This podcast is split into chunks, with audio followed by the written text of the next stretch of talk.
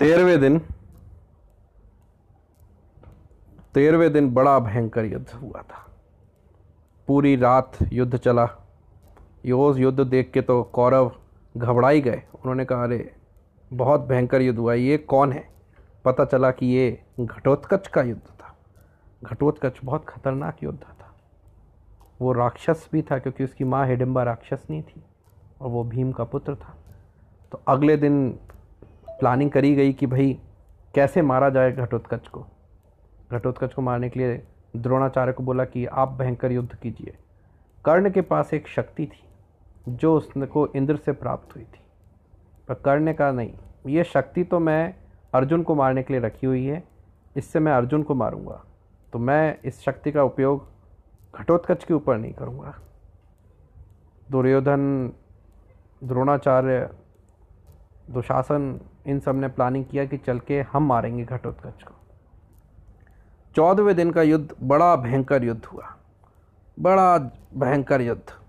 चारों तरफ़ से लोग घटोत्कच को मारने की कोशिश कर रहे थे। उस पर तीर चला रहे थे, उस पर भाले चला रहे थे।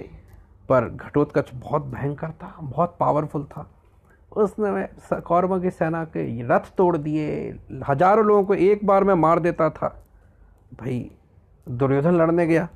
घटोत्कच ने दुर्योधन को भी बहुत मारा। खून खच्चर कर दिया दुर्योधन को। दुर्योधन आया कर्ण के पास। बोले, कर्ण, ये जो तुम्हारी शक्ति है, इसको तुम बचा के रखे रहोगे तो उसका क्या फ़ायदा? यदि वो घटोत्कच हम सबको मार ही देगा। मित्र, उठाओ अपनी शक्ति और वध कर दो इस घटोत्कच का। कर्ण को उसने बहुत अपनी दोस्ती की कसमें दी। तो कर्ण ने फिर कहा, ठीक है, मैं मारता हूँ।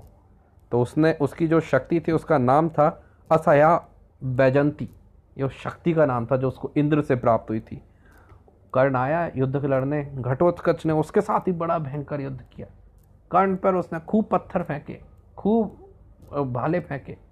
कर्ण ने अंत में अपनी जो वैजंती शक्ति है, उसका इस्तेमाल किया। ज़ोर से तीर चलाया। तीर जाके घटोत्कच को लगा। घटोत्कच समझ गया कि अब वो बच नहीं सकता। पर वो बहुत होशियार था। वो इतना बड़ा था, उसने कहा, यदि मैं कौरवों की सेना के ऊपर गिर जाऊँगा तो मेरे गिरने से ही कई लोग मर जाएँगे। तो वो कौरवों की सेना के ऊपर जाके गिर पड़ा। एक अच्छोनी सेना उसके गिरने से मर गई। घटोत्कच मर गया तो पांडवों को बहुत दुख हुआ कि हमारा प्रिय घटोत्कच मर गया। वीर घटोत्कच, वीरगति को प्राप्त हुआ। कृष्ण भगवान को भी बहुत दुख हुआ, पर कृष्ण भगवान को इस बात की संतुष्टि थी कि कर्ण की वो जो शक्ति है, जो उसने अर्जुन के लिए बचा के रखी थी, वो शक्ति का उन्होंने इस्तेमाल घटोत्कच के लिए करवा दिया। इससे अर्जुन बच गया।